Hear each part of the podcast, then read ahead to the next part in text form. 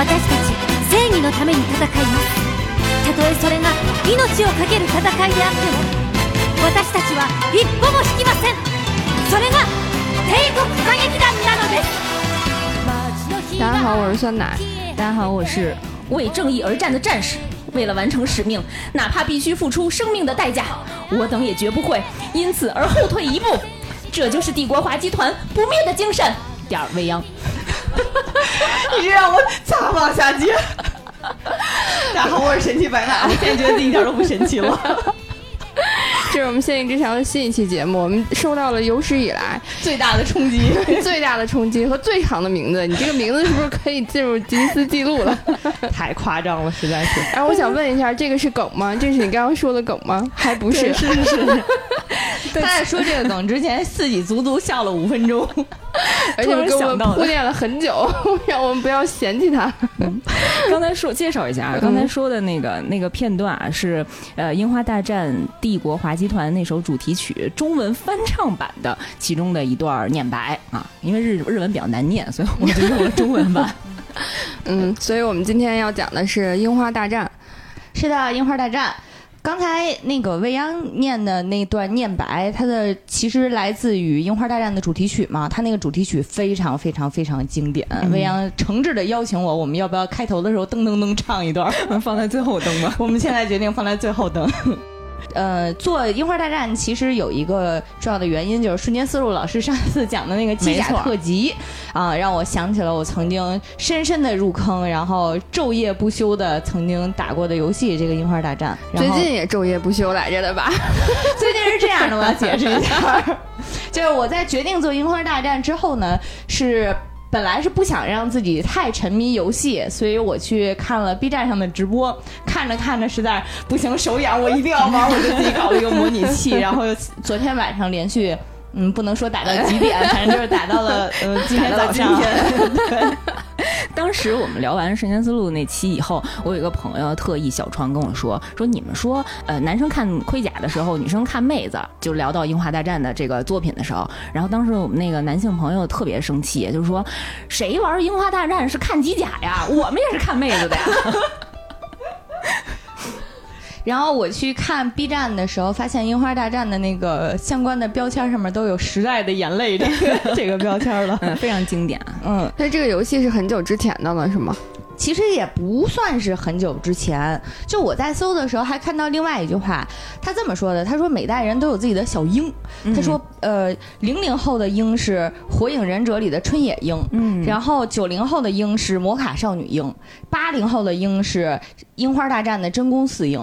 但其实我觉得这个分就是断代可能稍微还有点问题，因为这几个作品其实都是九几年同期的，同期前后的，对吧？其实都是同期前后，因为我刚刚看《火影忍者》连续连载了十多年，和还不太一样 啊，可能是在零零后的时代里面，呃，火影还在连载啊，但是其实像樱花大战，基本上也就是八零年代，就是在因为它是九六年出的游戏嘛，然后可能也就是火了那么几年啊，到零零年左右，基本上后面就热度就下来了。对它，或者说它零零年以后，可能就是各种的嗯跨平台的移植，因为我是在 PC 上玩的，它最他最开始是土星的游戏嘛，嗯，对各种的移植和重置版啊，所以其实呃零零年以后也有声势，但声势明显是往下滑的，尤其是哎最近的新樱花大战那个手游轰轰烈烈的上市，然后前两天已经停服了，呃，就是投入的巨大，当时说啊，是的，是的，效果收益是负数。我我记着我当时是电脑玩的，我当时有多痴迷呢？呃，我记着在光盘时代，你知道那那个时候买都是一大盒的那种游戏盘，差不多呃从安装到游戏盘一共有四张，而且那个时候因为你要把光盘放到光驱里面，有的时候光盘如果要稍微有点滑了，或者是跟家里的光驱怎么着，它就不怎么着了，反正你就玩不了 啊！我还记着那个时候我去买游戏的时候。呃，到了家，我发现第一遍装完之后，装了俩小，装了一个小时吧。装完之后发现玩不了，我就骑车骑了四公里，然后换了一套，然后我又回来，装完之后又玩不了，我就又去换了一套。你看，网瘾少女，这就是职业网瘾，网瘾。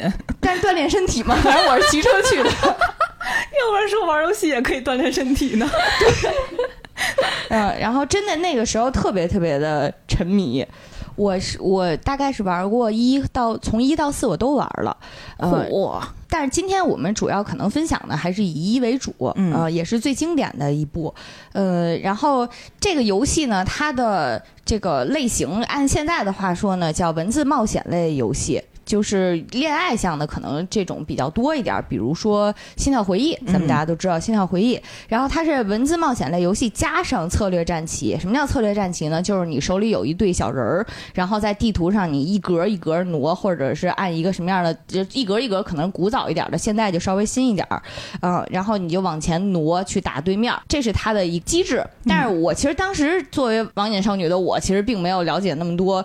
当时那个时候买游戏，基本上就是你看那盒觉得盒儿封面好看，然后你就买了。全都是大姑娘是吧？，对，当时我我印象很深，因为第一部它的那个封面就是一个非常一个红裙的和服少女，但是她的神情是非常坚毅的，非常坚毅和严肃，然后手里英姿飒爽的拿着一把日本刀从空中劈下来，那个造型就 就是帅，就买了，就当时特别简单的一个入坑经历。所以其实我在真正玩这个游戏之前，我对它没有任何的预设和预期。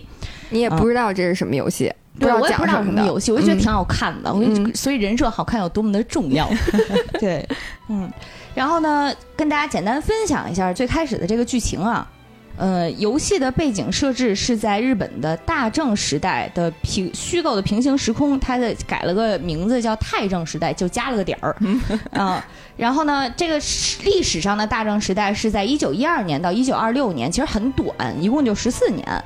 它前承这个明治时代，后起昭和。这个其实是对他的创作是有意义的，后面我们再展开。但是当时我是完全自己是啥都不懂啊，嗯，然后呢，我游戏主角是精神小伙大神一郎。嗯，我是一个超级优秀的海军少尉，我是海军士这个士官学校第一名毕业，刚刚从南美特训回来。哦，闹了半天你是一男的呀？我是一男的，哎，你不是那个神奇白马，你不是我我不是神奇白马，对我是一个男的，我但是我是一个英俊的男的。哦，因为我只看过动画，我觉得这男男的在动画片里头什么就没什么存存在感啊。确实没什么存在感。我我玩完一到四部，后来再回想起来，我想不起来主角叫什么名字，我只能记住姑娘叫什么名字。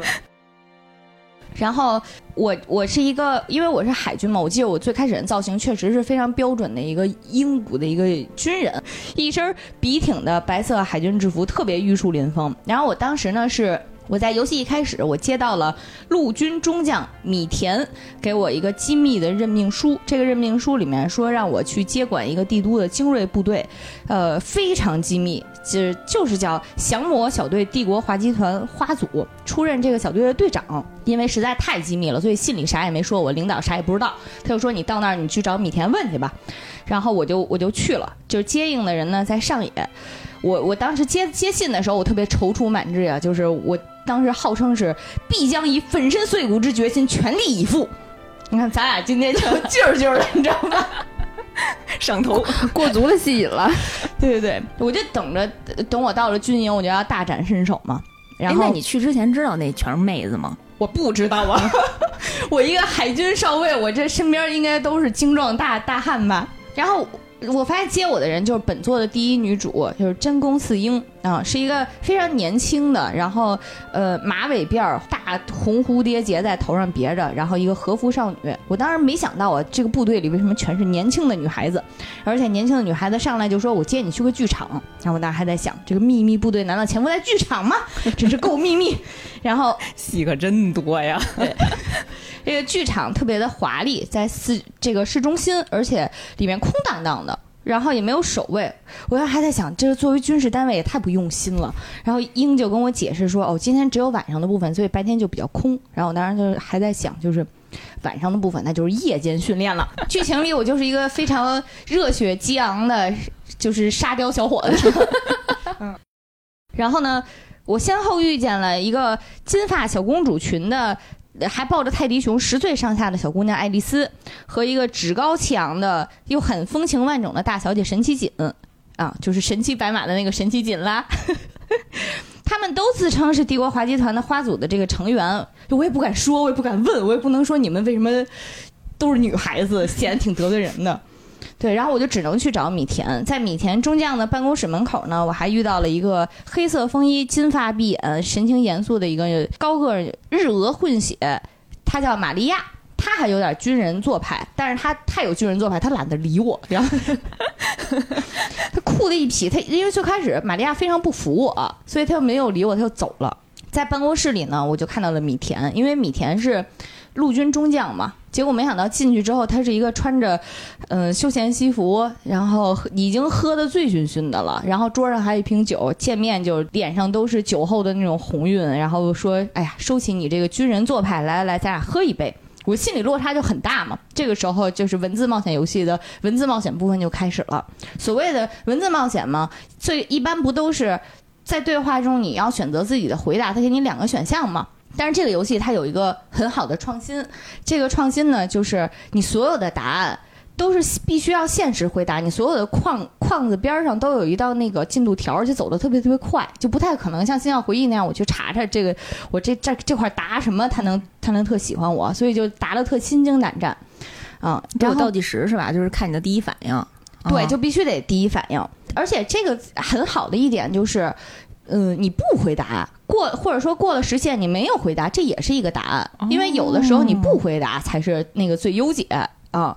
这里面其实还挺多花样的，就是有一些答案是进度条过半才出现，有一些答案进度条过半就没了。哎呦，对我印象很深的一点就是我在走廊里面突然间有一个眼前一黑，有一个女孩子说：“你猜猜我是谁？”就一秒的时间让我选是哪个姑娘？那你怎么选的呀？呃，只有真宫司英有这个 有这个闲心跟我玩这个，根本不是通过声音判断出来的。对，然后当时跟米田一基跟这个米田中将对话的时候，就出现了这个送命题。他当时两个选项，第一个是你真的是米田中将吗？就是稍微客气一点嘛。嗯。然后第二个选项是白天喝酒成何体统？你对你的上司要要问话是吧？啊，确实得想想。对，就是我觉得第一选择可能都是第一个嘛，嗯，然后我就选了第一个。你真的是米田中将吗？然后米田就急眼了，你什么意思呀？就是你你你是不是怀疑我？对你怀疑我？你是不是以为你自己是个什么海军少将就能怎么怎么样？说你别跟我来这套，你换上这身换下你的军服，你换上这身制服，你走吧。然后就对，就非常凶了，就就他就轰我去去去换衣服去了。这是就是。友好度爆降的那个声音就在背景 背景里面响嘛？友好度，你还能攻略米米田？不不不，就是跟呃除了女孩子之外的人对话，有可能会决定我在战场上的作战风格。哦天哪！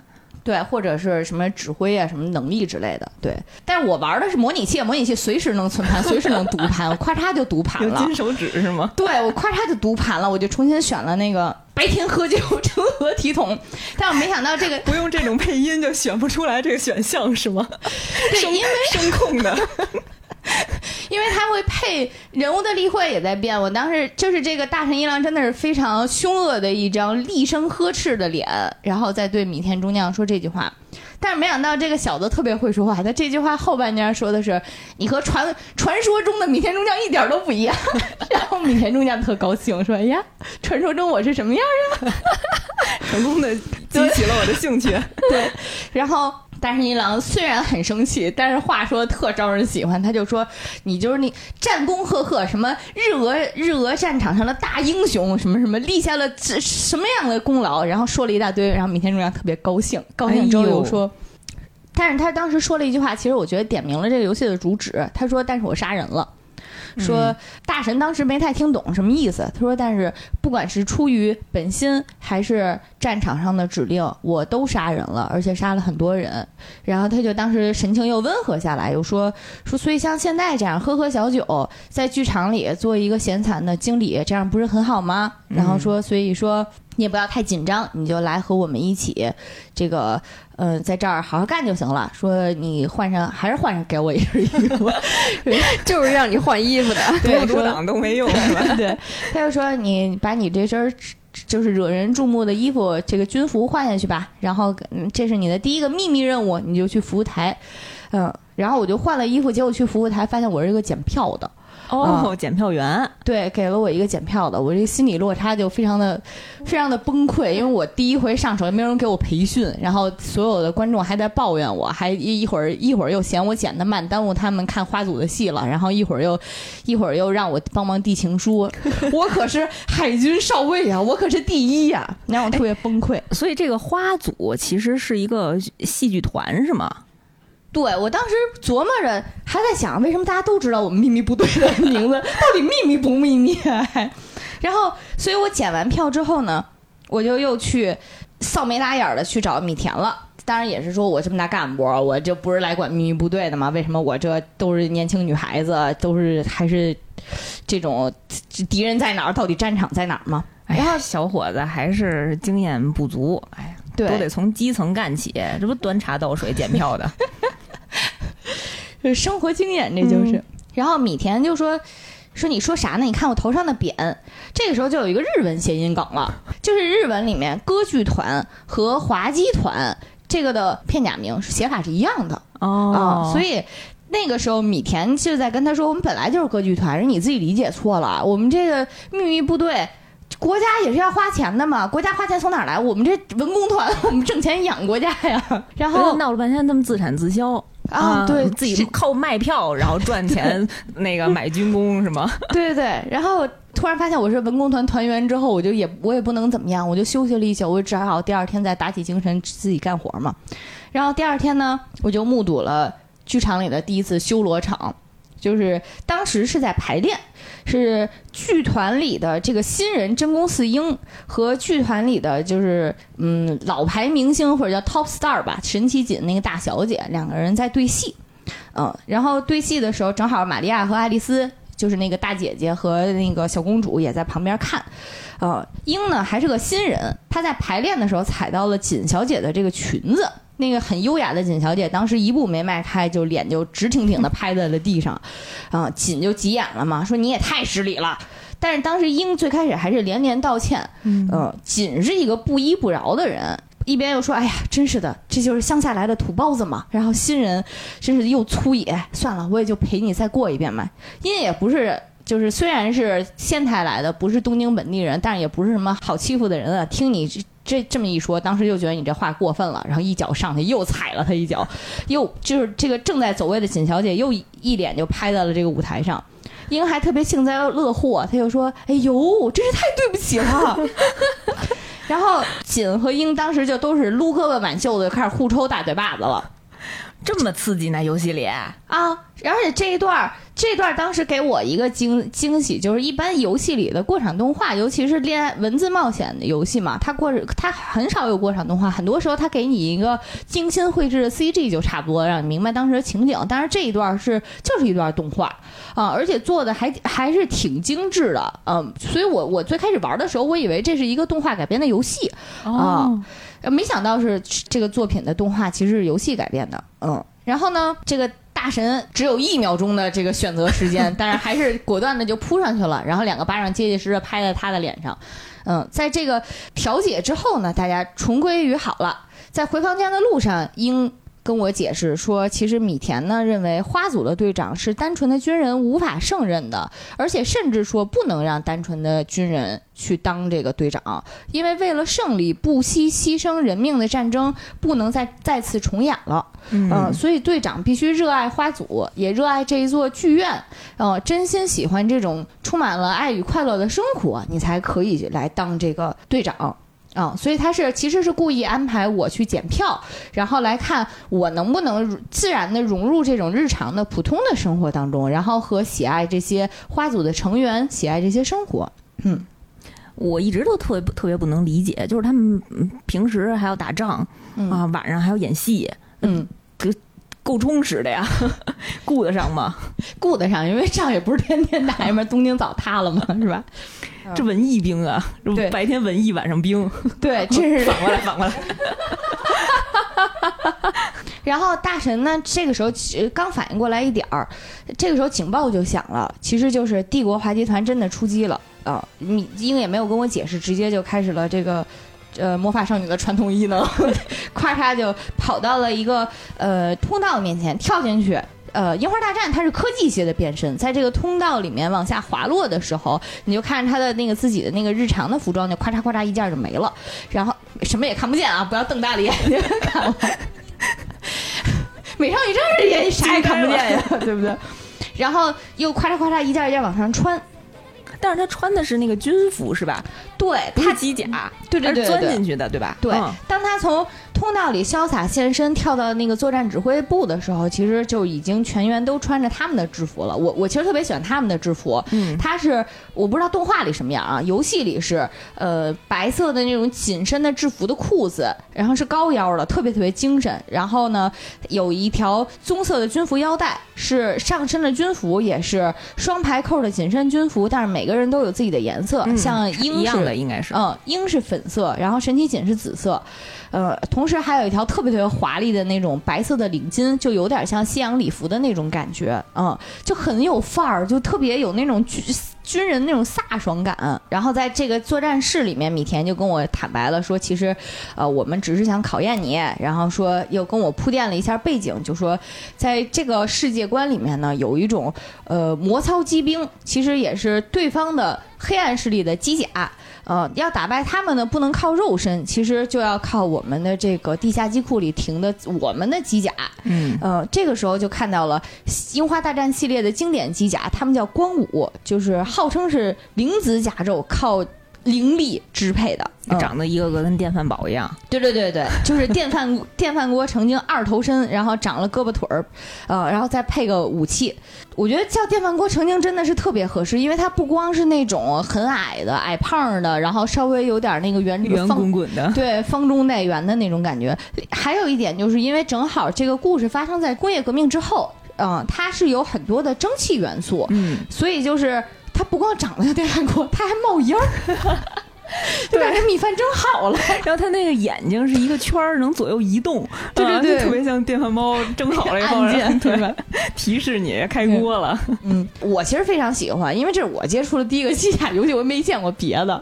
对，然后这跟主创的广井王子这个审美也有关系。他的作品《魔神英雄传》就是里面的机器人也是二头身。对，后面其实就是这个游戏里的策略战棋部分了啊。呃，每个军人在上战场之前，他有一个叫干劲儿值或者是斗志值，就是如果前面你 AVG 部分你没好好选，选的让人都不开心，大家就都不好好打仗。对，然后。嗯，如果状态很好呢，战力也会有加成。所以其实作为队长，作为主角，你的一个功课就是，你不管想不想攻略他，你都得哄他开心，不然他就不好好给你打仗。这么直接呢？还有干劲儿值，对对，嗯，对。啊，然后这个游戏的反派设计也特别特别美型。我当时看主播的那个那个直播的时候，那个男主播就说：“我能我能投敌吗？”对，是那个山崎吗？对，山崎，然后呃，山崎，你说你那个第一，反派，对对对对，啊动画那个。除了山崎之外，还有那个嗯，花魁大姐姐。哦，他召唤出来的那个，对对对，花魁大姐姐也非常美啊、哦这里呢，就要激情赞美一下这个游戏的主创，呃，这个整个负责人设的呢是著名漫画家藤岛康介，嗯。他的作品包括《我的女神》和《逮捕令》。嗯嗯这个也都是非常有名的这些作品，然后也是画女孩子非常有一套。呃，虽然现在搜他出来的新闻都是关于他的渣男桃色新闻，我不知道你看没看见。嗯、但是不得不说，他的作品里的这个女孩子都是性格和呃特色兼具，然后各有各的美丽和风情，每个人的造型都非常的有辨识度，特别的不一样。没错，嗯，呃我觉得当年大家，尤其是男生玩这个游戏的时候，讨论的点除了。电饭煲以外，应该都是哎，你喜欢哪个姑娘啊？让你如果让你挑一个的话，你选谁？对对对，这后面其实就是打架了嘛。基本上在第一章主基调和主要的游戏脉络就确定了。嗯，它主基调呢其实就是关于这个《爱与荣耀》的花组日常是怎样，是像你说的白天是呃晚上是怎么挣钱的，然后白天是怎么打仗的，对，然后呢还有就是呃他们如何和这个黑之朝会这边去就是反派这边去对战。这个黑之朝会其实历史上也也是有原型的，它是日本的一个怎么说黑黑社会吧，叫黑龙会。它呢仇视现代文明，一直想恢复幕府的统治。游戏里其实也是也是这样啊、我我其实那天看了一眼，也看了一眼动画，我发现第一集里没有大神一郎这个人，所以动画里他什么时候出来的呀？他干嘛？四五集之后吧，挺晚的，所以我都对他没什么印象。我就感觉动画的全篇都是真宫四英在攻略所有人，就是连大神一郎他也应该是叫真宫四一郎。真宫四英那个角色跟大神一郎有点像，他是从仙台来到东京，他是要被接，然后只不过说跟接送他的那个小姑娘。错开了，那所以自己一个人摸着石头过河才进到的这个剧院，然后也是什么都不知道，然后人家正演戏呢，他从幕后给人把那个什么幕布给扯断了，哎呀，这都不是一般人能 犯出来的错误，就特别冒失。然后现场也是跟大小姐沈其锦直接就就就俩人就飙上了，然后沈其锦特别看不看不带眼儿他，但是动画里面他的性格是，嗯，就百分之百道歉。就是出错了，就是我的错，对不起。态度特别好，但是从来不改，真的是态度特别好。就是一出现问题，就是对不起，我错了，然后给你道歉。然后就是下一次还犯，那他那他那他有嗯怎么说有脾气吗？因为我觉得玩游戏的时候呢，就会觉得她虽然是一个普通的小姑娘，但是她也真的不是任人揉捏的软柿子。她不是任人揉捏的软柿子，但是她在那个剧院里一开始是真没脾气，主要是自己犯的事儿太菜了，主要是自己犯的这个事儿确实太低级了。尤其是当她的那个灵力，她的灵力不是本身特别高嘛，所以她不小心误入了光武储存的一个机械库。然后光武直接就暴走了，然后就互相对击还是怎么着就碎了啊！然后这这神奇锦就崩溃了，说你不仅破坏我的剧院，然后还破坏我们这个电饭煲，破坏我们的武器，就你你再也别来了，你就出去啊，就滚啊！那个小英当时就丧失了高光，哎呀，也挺可怜的，因为确实不瞒你说，真是光武先动的手啊。我怎么知道？为什么就快打我？对对，然后就是一开始的时候就觉得小英真是挺不容易的。像你说的，领导也没介绍这什么地儿，然后也没人接待他，没给人家出新手村的讲解啊，然后自己来自乡下，确实也什么都不知道啊。总之这一系列又特别的命，哎呦呵，实在是太挑剔了这帮同事。当时我就想，哇天哪，这搁我，我这看着一帮性格这么。有各色的姑娘也挺累的，嗯，一个是这个印象比较深，一个就是像你刚才说的，说他有没有脾气，真是脾气太好了。有一段大概是说真宫四英完成了一个任务，因为他的那把剑是祖传的嘛，然后也起了非常大的作用，然后现场也打打碎了好多敌人的敌人的那个大机器啊，然后别人都在夸赞小英，然后只有那个锦大小姐就说那算什么呀，这。百分之八十的功归功于你这把宝剑，然后这搁别人，你不就现场端了啊？然后那个真公四英说：“没错，我真是要谢谢我的这把宝剑。”我觉得就是游戏里俩人就打起来了，可能 游戏里觉得这俩就扯着头发，然后就滚在地上。对，哎呀，动画里确实，我这么听起来，动画好像跟游戏里的人设稍微有一点偏差哈。嗯，游戏动画里面小樱的角色非常的天然，嗯嗯。那我来简单介绍一下这几个呃花组的主要成员吧。嗯，因为是花组嘛，其实起名的时候呢，都会带上花或植物。比如说，哦，这个可以一会儿挨个介绍。比如真宫四英，英就不用说了，她呃个性是温柔又活泼，然后淳朴努力，嗯，大胆，然后又容易吃醋。我昨天在看有一个网站叫萌娘百科，介绍它的 萌点，然后萌点里头有一个词叫鬼嫁，我不知道你知不知道这是什么意思。后来我查了一下，说鬼嫁这个意思呢，就是他特别特别容易吃醋，你和他结婚之后，体验就可能生不如死，像鬼一样啊啊！游戏里面有一段是，也是一个送命题，我的天哪！就是当时背景是头一天晚上，我跟英一起去维修被英砸了的舞台，他老砸舞台，也不知道为什么。然后中间英非常过意不去，大半夜的就去给这个大神，呃，做了一个便当，他就跑去做便当了。当时我在一个人维修的时候呢，锤子砸到了手，这时候远处走来了一个，其实事后知道是，呃，华集团的副司令。但是是一个非常温柔貌美，然后又，哎呀，就特别迷人的大姐姐，穿着军服，她就默默地走到了我身边，说：“哎呀，你怎么这么不小心呀？受伤了吧？我来看看。”她就把我的手指头拿了过来，含在了嘴里。这是恐怖片吗？就是咱们看来是挺惊悚的，但是当时大神西一郎那个心潮澎湃呀，那个激动啊，当时就不行了，就脸红心跳的，也不知道该说什么好。然后大姐姐刚走。真宫司英在旁边看着呢，特别生气，放下便当就跑了，也也也没跟我一起修他砸坏的舞台，我挺委屈。然后第二天上了战场之后，就是这个游戏的一个特色呢，就是当在策略战棋部分，也不是一心一意打架的，两台机甲走在边上还能聊天儿。鹰走到旁边的时候呢，就非常不高兴的说：“你挺开心啊。” 然后大神就你说啥呢？鹰说：“你和那个女人是不是有什么了？”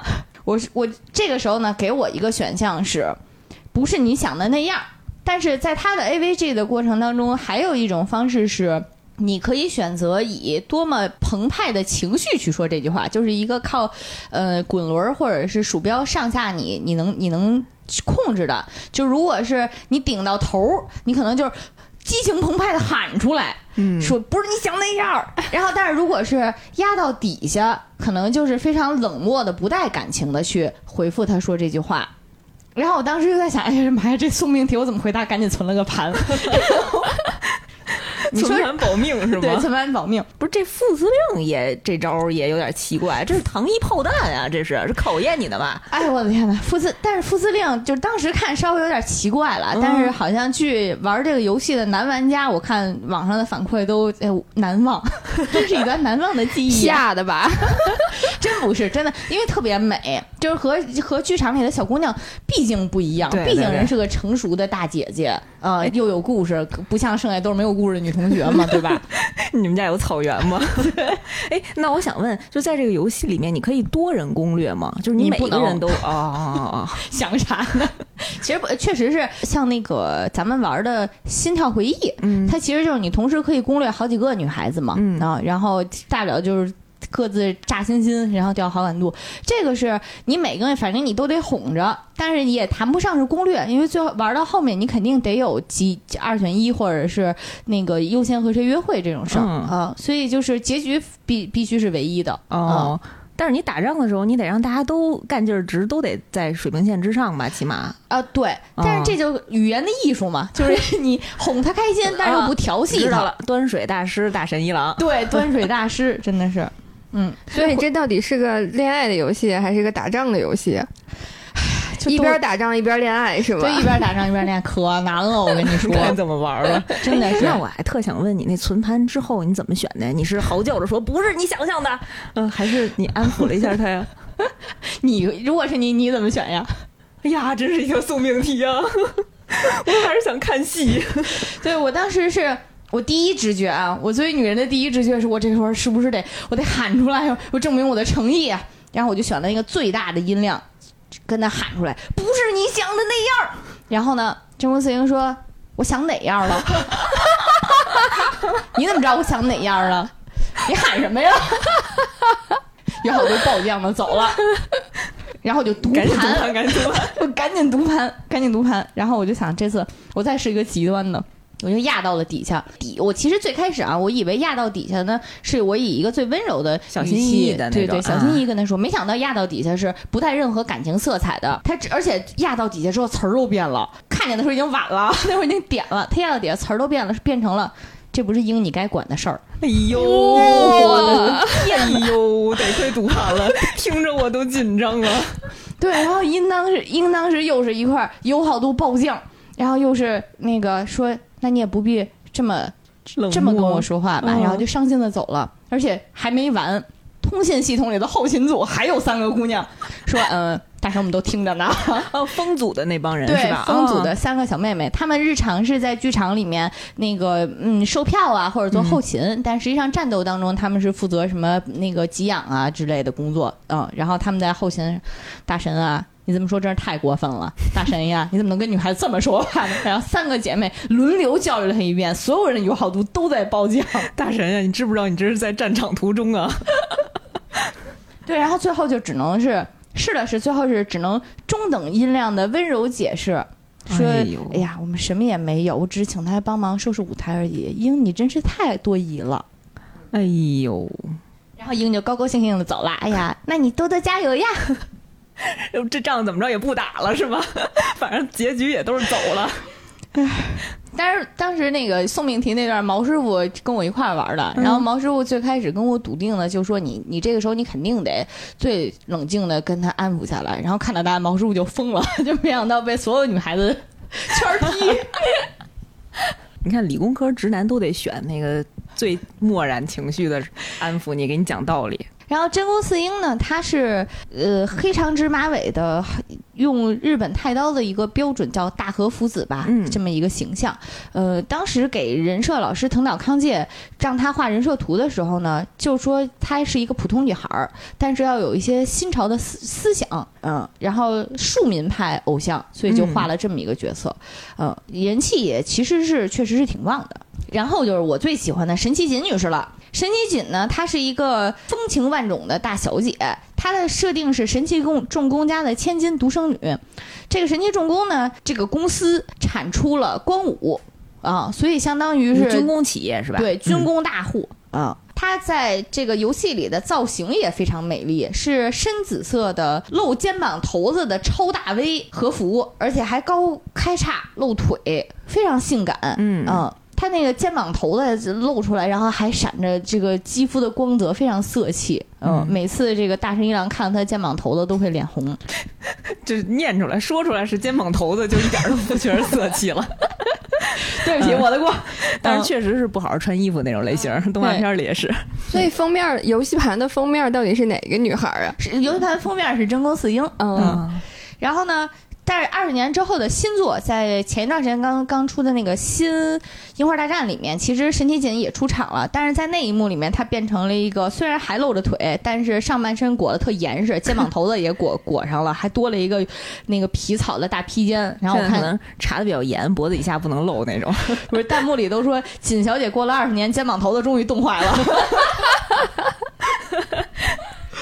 对，然后她有一双非常妩媚的眼睛，是属于就是小眼睛啊、嗯但是是那种长长的眼线，然后眼下还有一颗泪痣。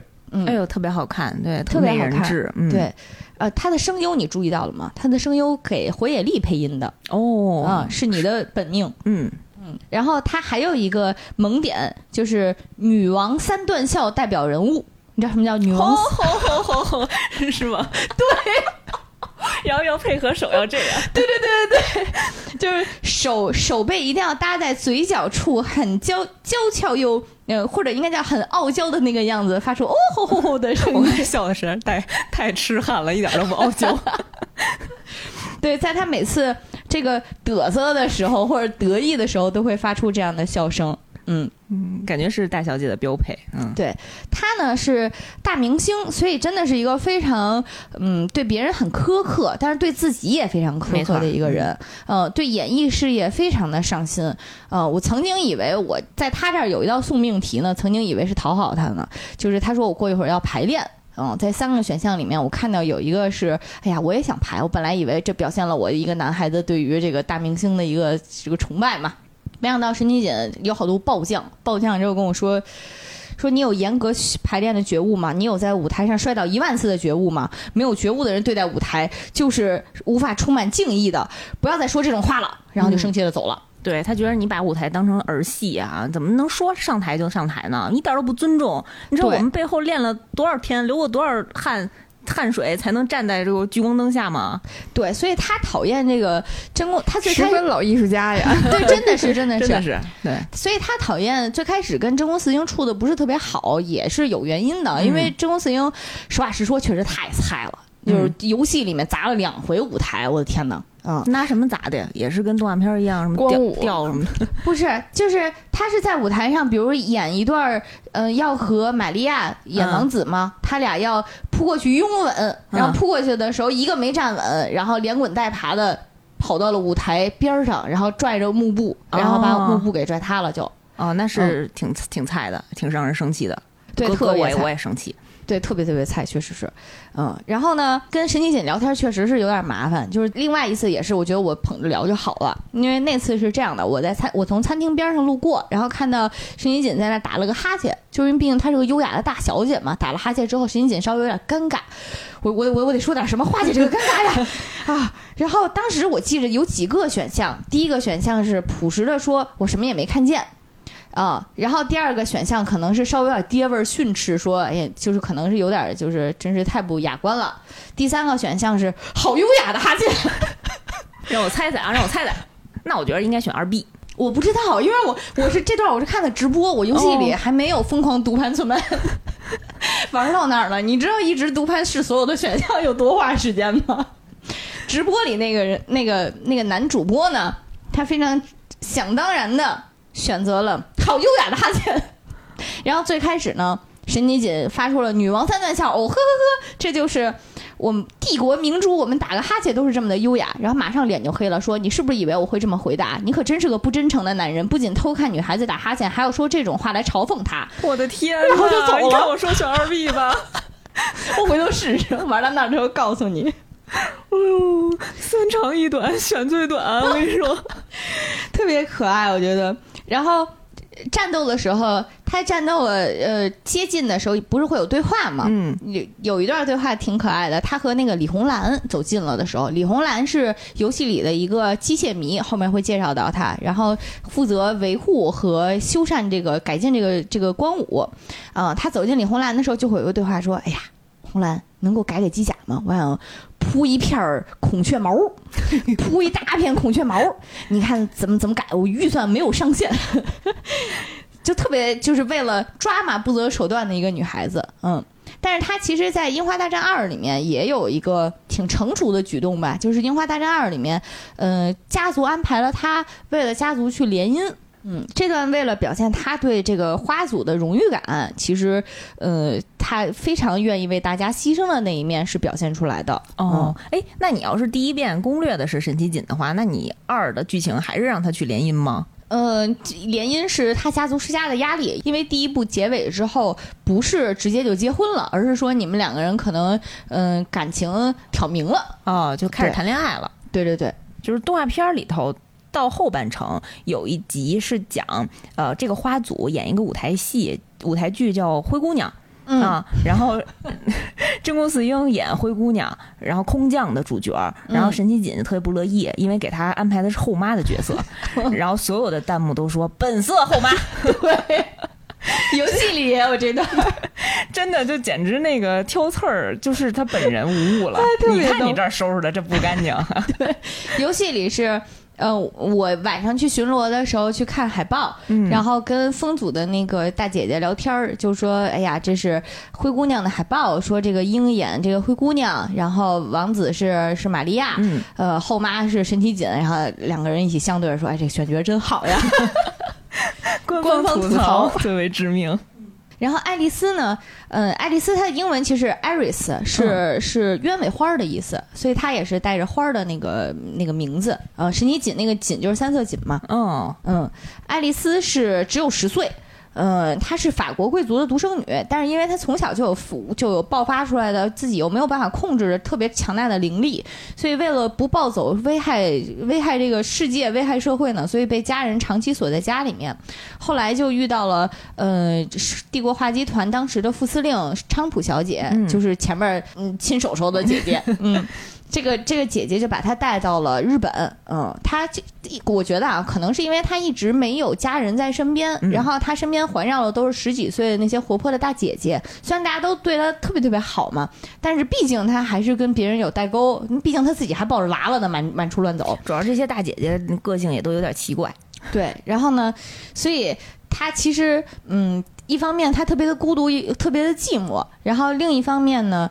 他又特别的想长大，他非常向往这些大姐姐的这种这种生活，再加上整个帝国歌剧团演出的那些剧目，经常都是浪漫爱情剧，所以他对于爱情简直太向往了。他第一次在剧场里面见到的大神一郎的时候，不是鹰带着大神去找米田吗？他第一句问的就是啊，你是鹰姐姐的情人吗？被鹰否定了之后呢，他又说，哎呀，那你来当我的情人吧。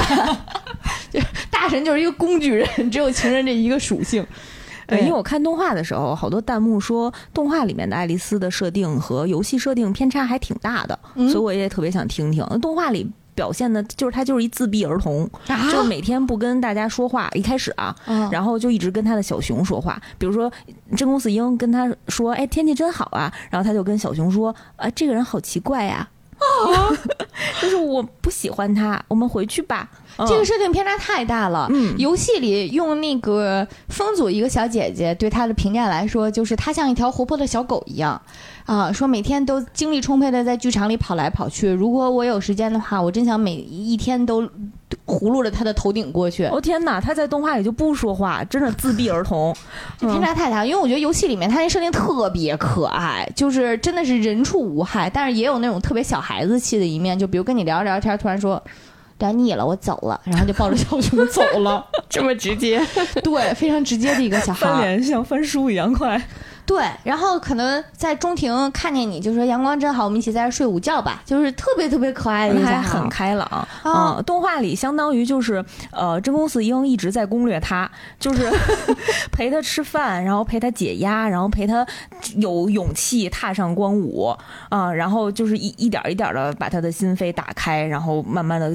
跟大家愿意才沟通，哎呀，这个就期间一直都在踩雷。就比如说那个真宫四英带着他去游乐场坐摩天轮的时候，他们看到了另外一个摩天轮的那个兜儿 那个车厢，然后有父母陪着孩子在玩耍，然后小英就说说那个，哎呀，下回就让你的父母带你一起来玩嘛，就在雷区蹦迪啊，就是 真宫四英在动画里就在所有的人的雷区蹦迪，然后。然后爱丽丝当时就就就怒了呀，就想到自己悲惨的童年，然后一下灵力爆发，然后把整个摩天轮就停下来了，然后自己消失了，就她不会瞬移嘛，嗯，然后自己就消失到那个剧院里某一个角落，蹲墙角就开始自闭，继续自闭，然后让游乐场的这些东西都停在原地。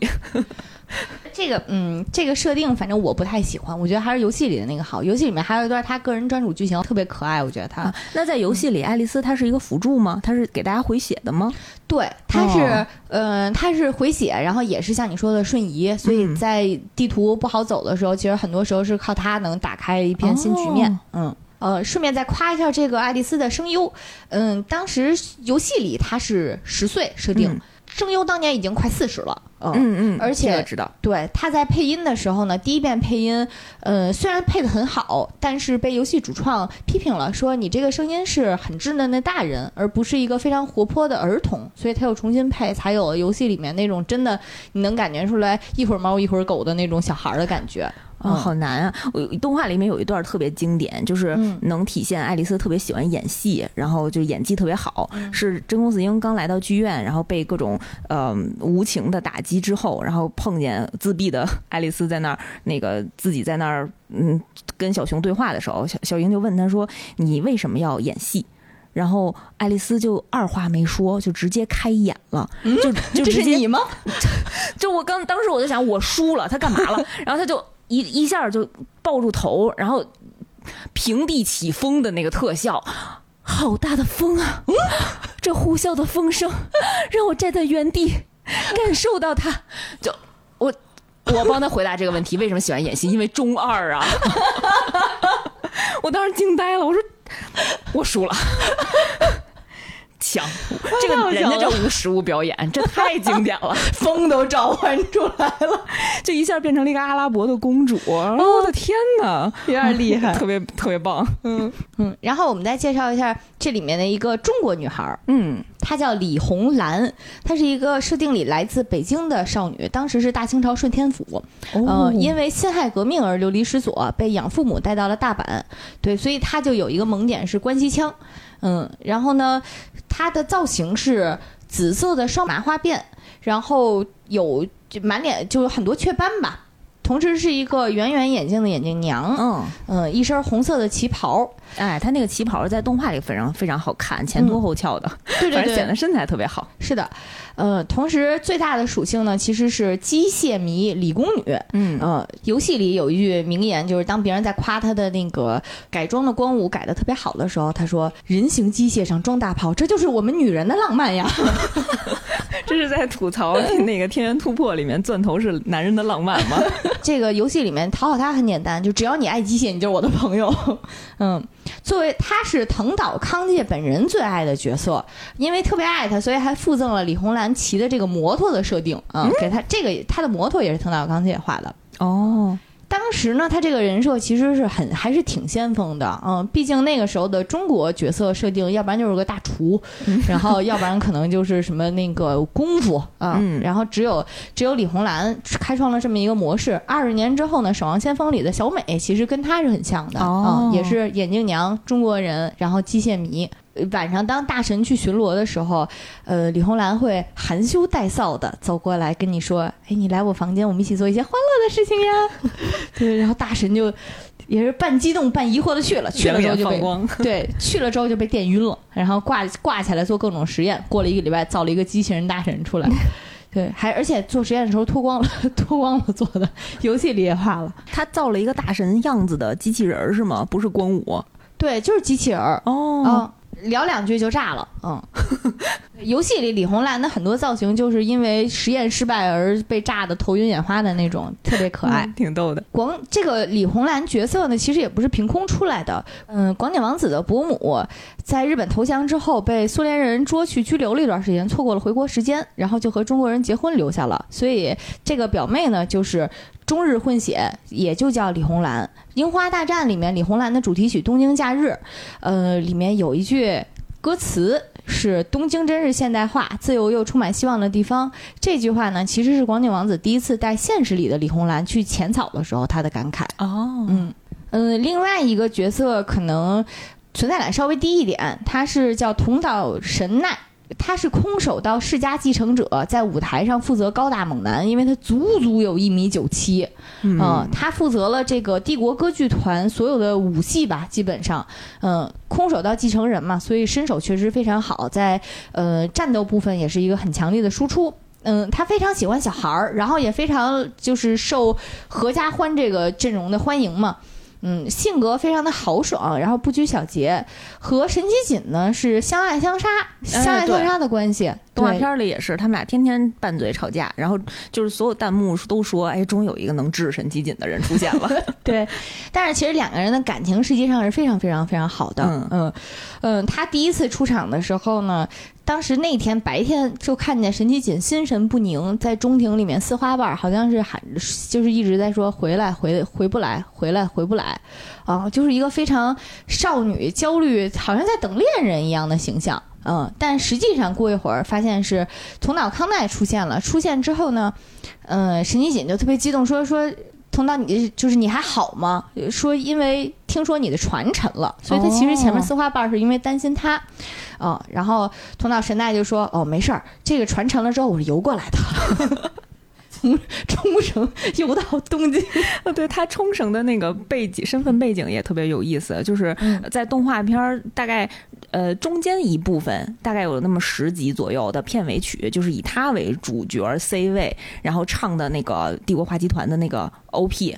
片头曲，只不过是用那种演歌的方式，然后是，呃，是这个康奈是翻译是神奈啊，就是以他的声优来唱的哦这个主题曲，哎呀。是因为他的声优是路飞的声优，我知道，嗯，然后弹幕都说这这个串戏了，串戏了，我要变成海贼王的男人。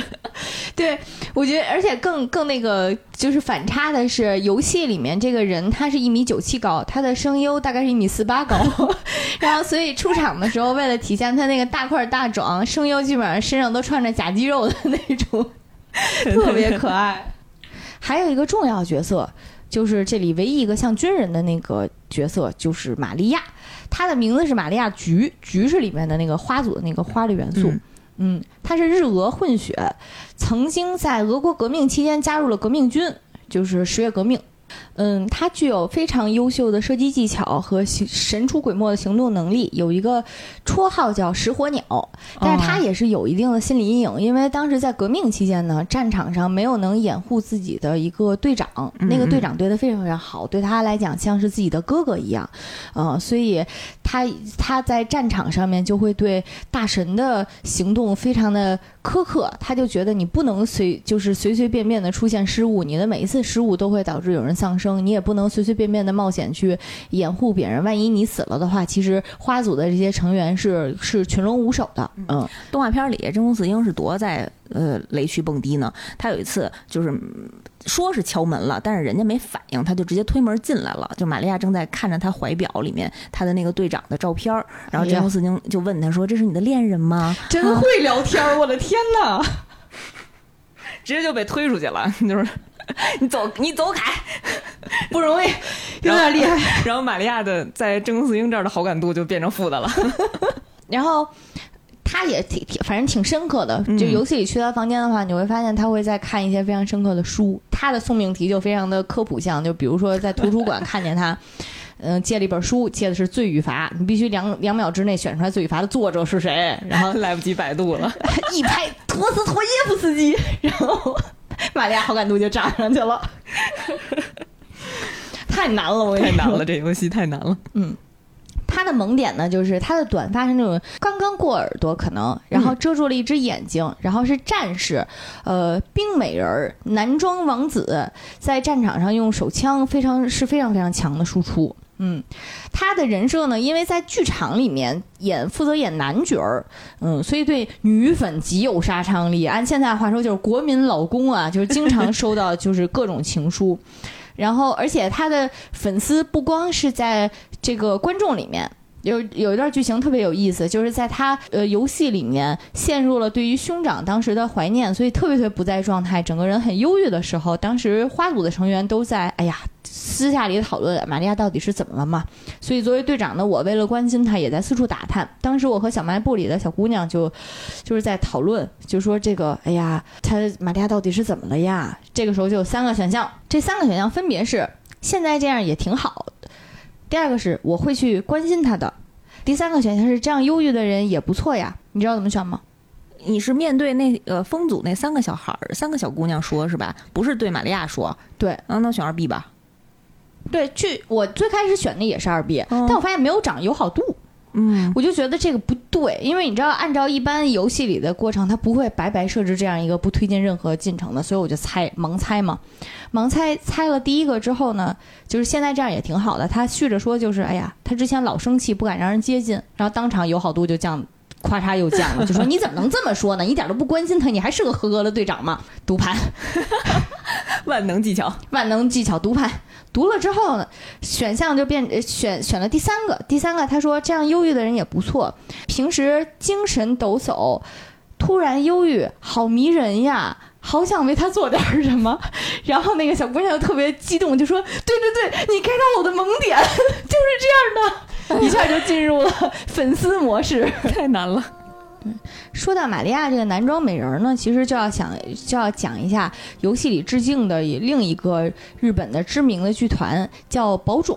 嗯，因为很明显这是得从宝冢得来的灵感嘛。嗯，呃，宝冢是一九一四年建立的，其实也是建立在大正年间。一九一四年初次公演，迄今为止呢，都是一支由全部都由未婚女性组成的歌舞剧团。嗯嗯，因为这一点其实还挺反叛的，因为日本的传统歌剧是歌舞伎嘛，完全是由男性主导，呃，以男男旦，嗯，呃，而且宝冢它分为了花月雪星和宇宙的宙宙五个组表演小分队，每个组有自己的 top star，嗯嗯，所以其实这跟游戏里非常非常接近嘛，在游戏里面的设定，花组是那个呃打架的，然后月组是负责。呃，谍报的，嗯。嗯，风组是负责后勤的，星组是在欧洲打架的，嗯嗯，宝冢的这个艺术原则是纯洁、正派、美丽，嗯，非常和和游戏一致，嗯，他们的目标就是演出男女老少皆可乐在其中的国民剧，嗯，玛利亚这个形象是不是跟当时的那个女王天海天海游戏非常接近，非常接近啊，外形也有点点像。他们这点也确实是因为在实际的宝种之中，男角是非常非常受欢迎的嘛，基本上产出了极多的国民偶像，除了天，除了刚才说到了天海佑希，还有什么黑木瞳，嗯熟悉这个那个日本娱乐圈的朋友们，大家肯定会比较了解。嗯，多看几张图，那弯的能成蚊香，对，太帅了。太帅了。嗯，多说两句，就是宝冢其实也不光是一个普通的歌舞剧团，在入团成为团员之前呢，还要去宝冢的音乐学校接受预科一年，还有本科一年两年培训，而且是严谨严出，呃，毕业的比例最高最。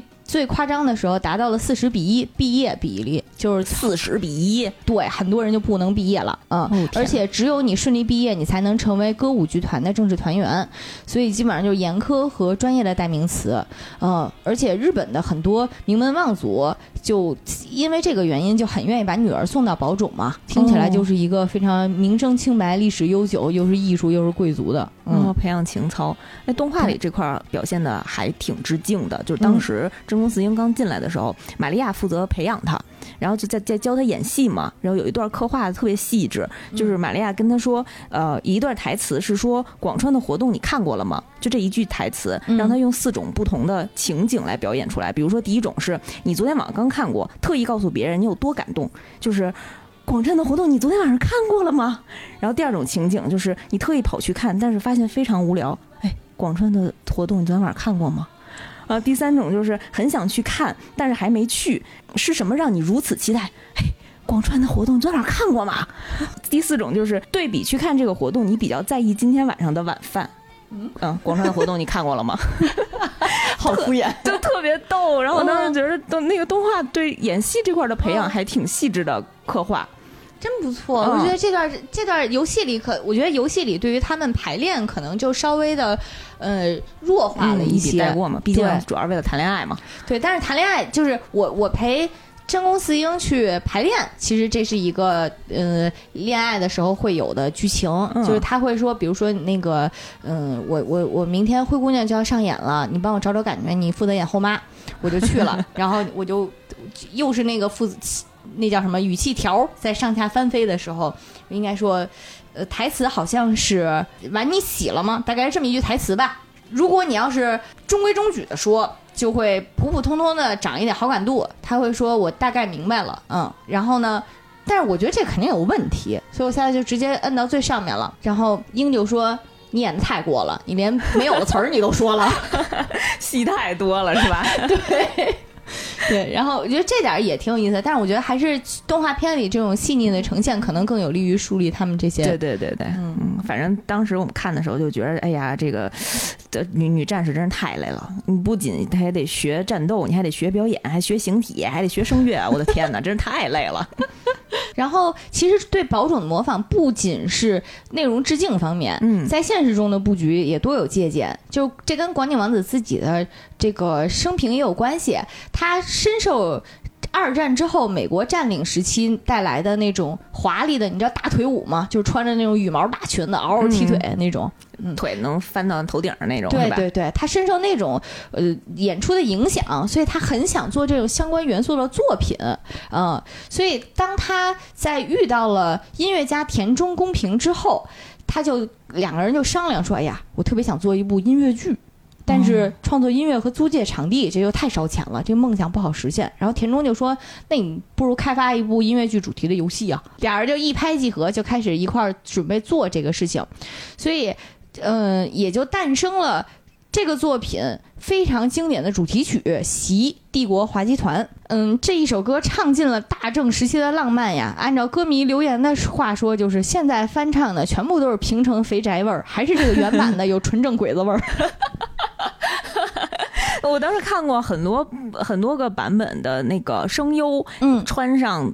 各自配音的角色的 cosplay 的服装，在舞台上演绎这个经典的 OP 这个歌曲，特别感动，特别经典，特别感动，因为他的动作都比较简单，然后所以大家就特别齐整齐划一，嗯。然后再加上你像你说的，比如说那个康奈他的声优只有一米四四点儿，一米四俩，然后但是他穿的又是康奈那身衣服，嗯。你就觉得哎呀，是老一辈艺术家的这种不容易啊。那首歌确实是它有非常激昂的曲风，而且尽管是女生演唱，但是唱的豪情万丈。它的整个乐曲的配器方面用了各种的什么军号呀之类的军乐团的元素，呃，非常的经典，过耳难忘，而且有一种就是越战越勇，英气十足，就是能唱出来自己那种为正义而战、献出青春的生命的感觉。像你说的那个舞台，我当然也看了，然后弹幕里面大家都在纷纷的刷各种感动嘛，然后还有一条弹幕默默的飘，只有大神在检票。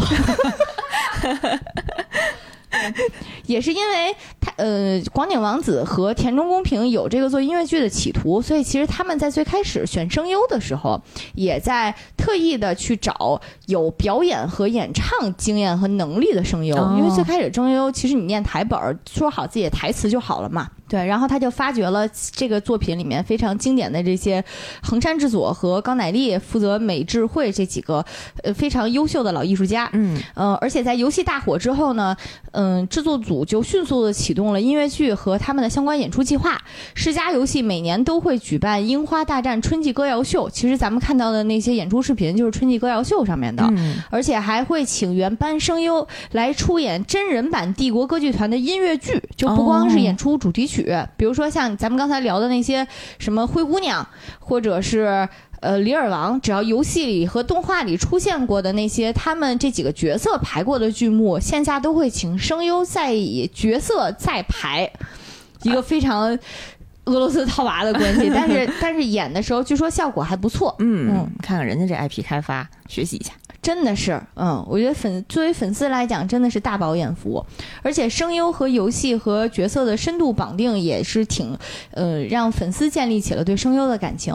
比如说神崎锦的声优，他曾经因为婚后家庭关系不得不放弃自己的这个配音事业，所以呢，在呃，无论是在《樱花大战四》这个游戏里面，还是在《樱花大战》的 OVA 里面，嗯，都专门做了神崎锦隐退的这个剧情。我看了，哦，原来是哦，跟。跟现实有呼应的，对，对他这个人物，当时剧作里面的人物命运，应该是因为他早年嗯频繁测试了。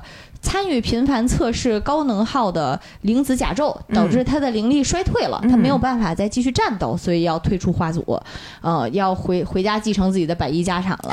嗯，然后所以就为他举办了，在在等于在各个内容渠道都为他举办了这个隐退演出，包括也包括线下，嗯，线下那一段也特别特别感人。嗯，但是后来他又带着皮草披肩出来了嘛。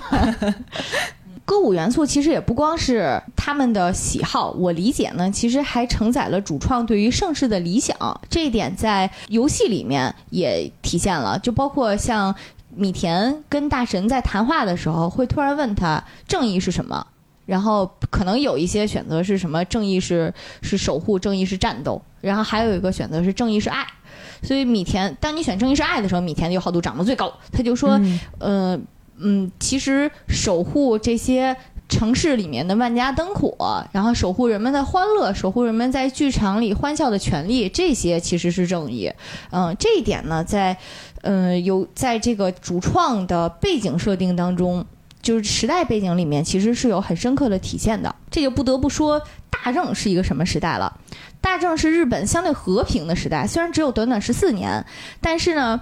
因为前面的明治时代有明治维新，所以带来了很多新的发明，然后包括东洋和西洋首次结合。那个时候的街上可能就有点像我们的民国时代，呃，它带着明治维新之后那种蓬勃的朝气和和满满的希望。嗯，包括这种东西洋的结合，其实，在他们着装当中也有体现。像神奇锦的那个日，虽然穿着日式的和服，但是他露出的腿穿的是西洋的白色长筒袜。嗯嗯嗯，然后再包括工业革命在那个时代带来了铁道和机车。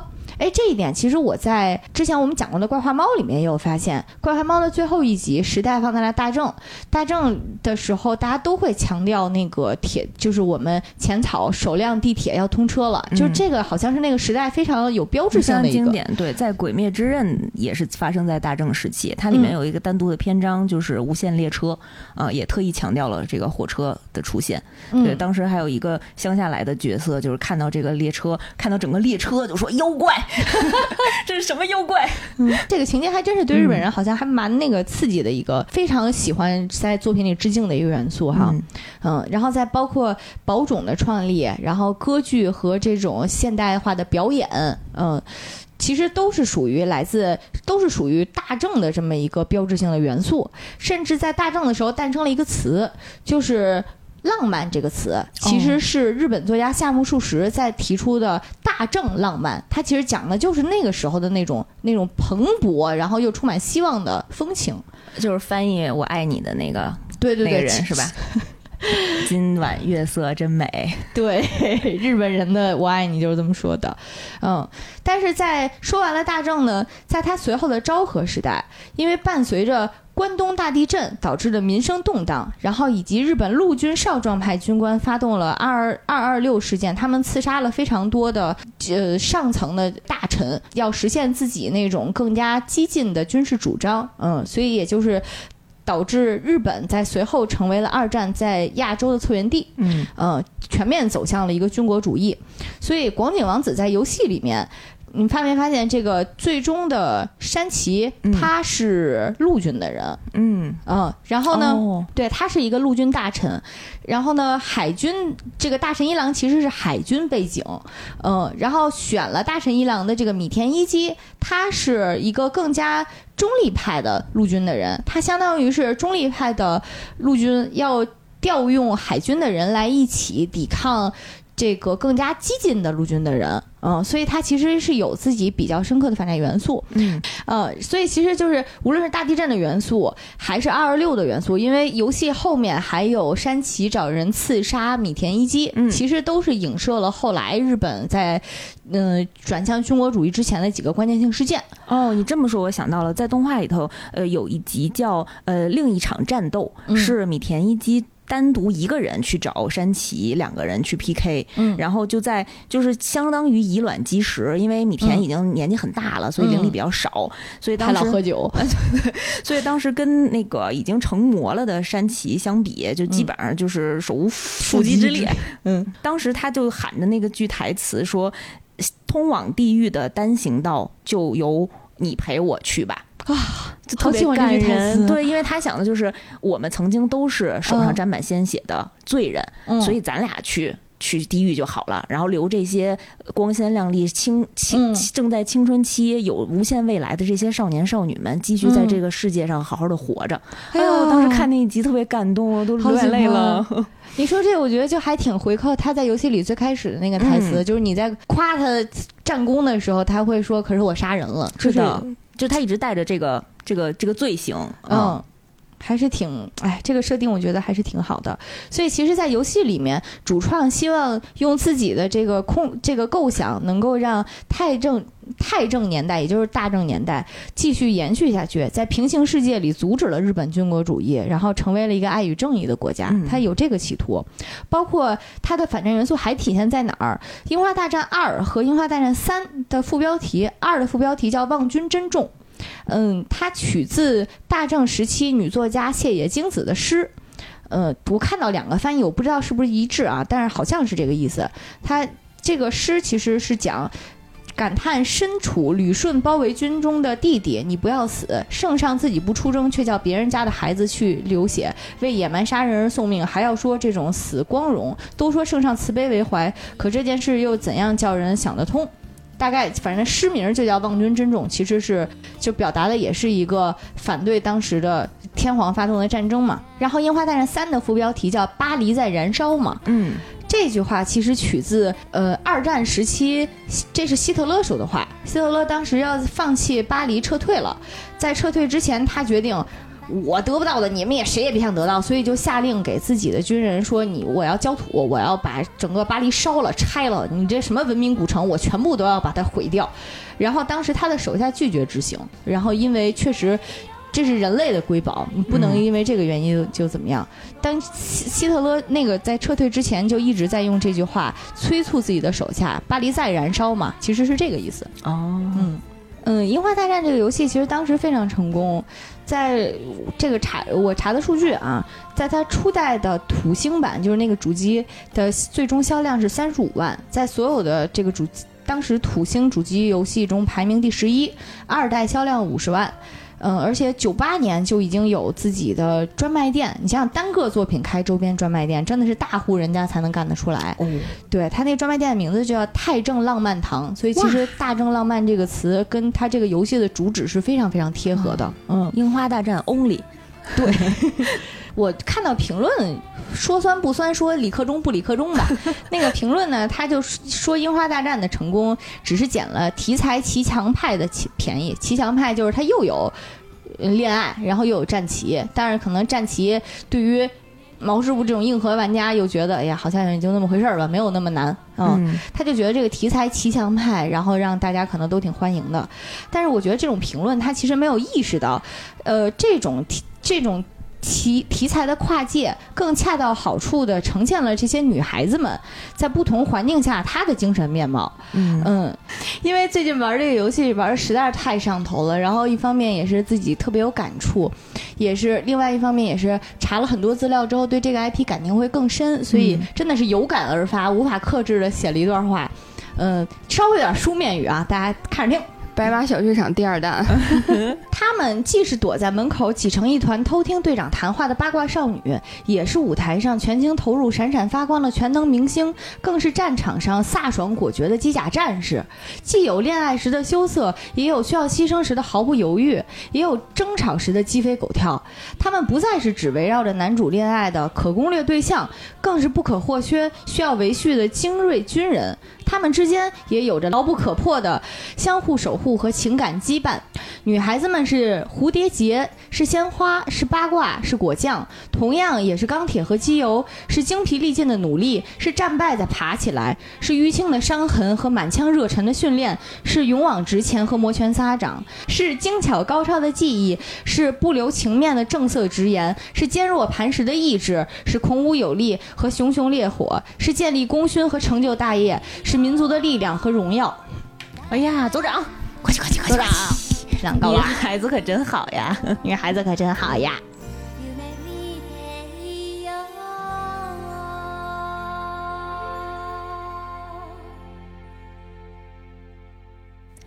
呃，最后说个重要的事儿啊，如果大家对于动漫、游戏、电影、啊电视剧、综艺，还有《欢乐的我们》感兴趣的话呢，欢迎大家添加群。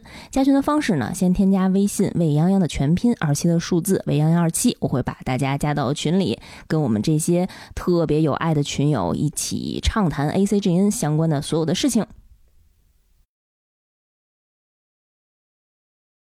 行，好，我一定不笑。那我们正式开始啊！好，嗯，大家好，我是酸奶。大家好，行不行了？重来，重来，重来！啊啊没接上，没接上。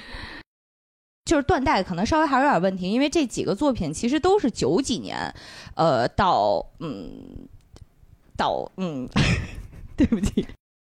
确实是非常标准的一个英武的一个军人，英武，英英武的军人哦，行行，英武的军人，熊熊烈火是建立功勋和成就大业，是民族的力量和荣耀。行，收这这拔高拔的行吗？特别行，你要再说一遍吗？就是最后有点累了，觉着你说这段的时候，啊哈，有点那个呃那个那个值到最底下你才摁的。我觉得可能是我饿了。我我我跟你说，我今天特意点了蛋糕在冰箱。哦，太好了！好感度直线上升，好感度直线上升。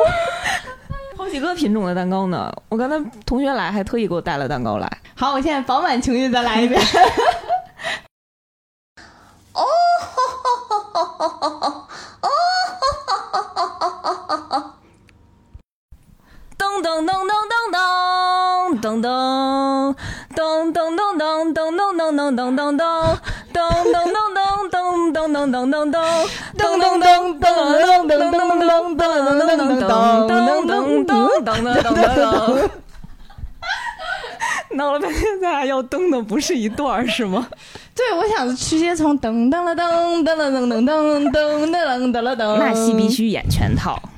没想到前奏都登上了，前奏也不能放过。行，可以。希望大家喜欢。走长。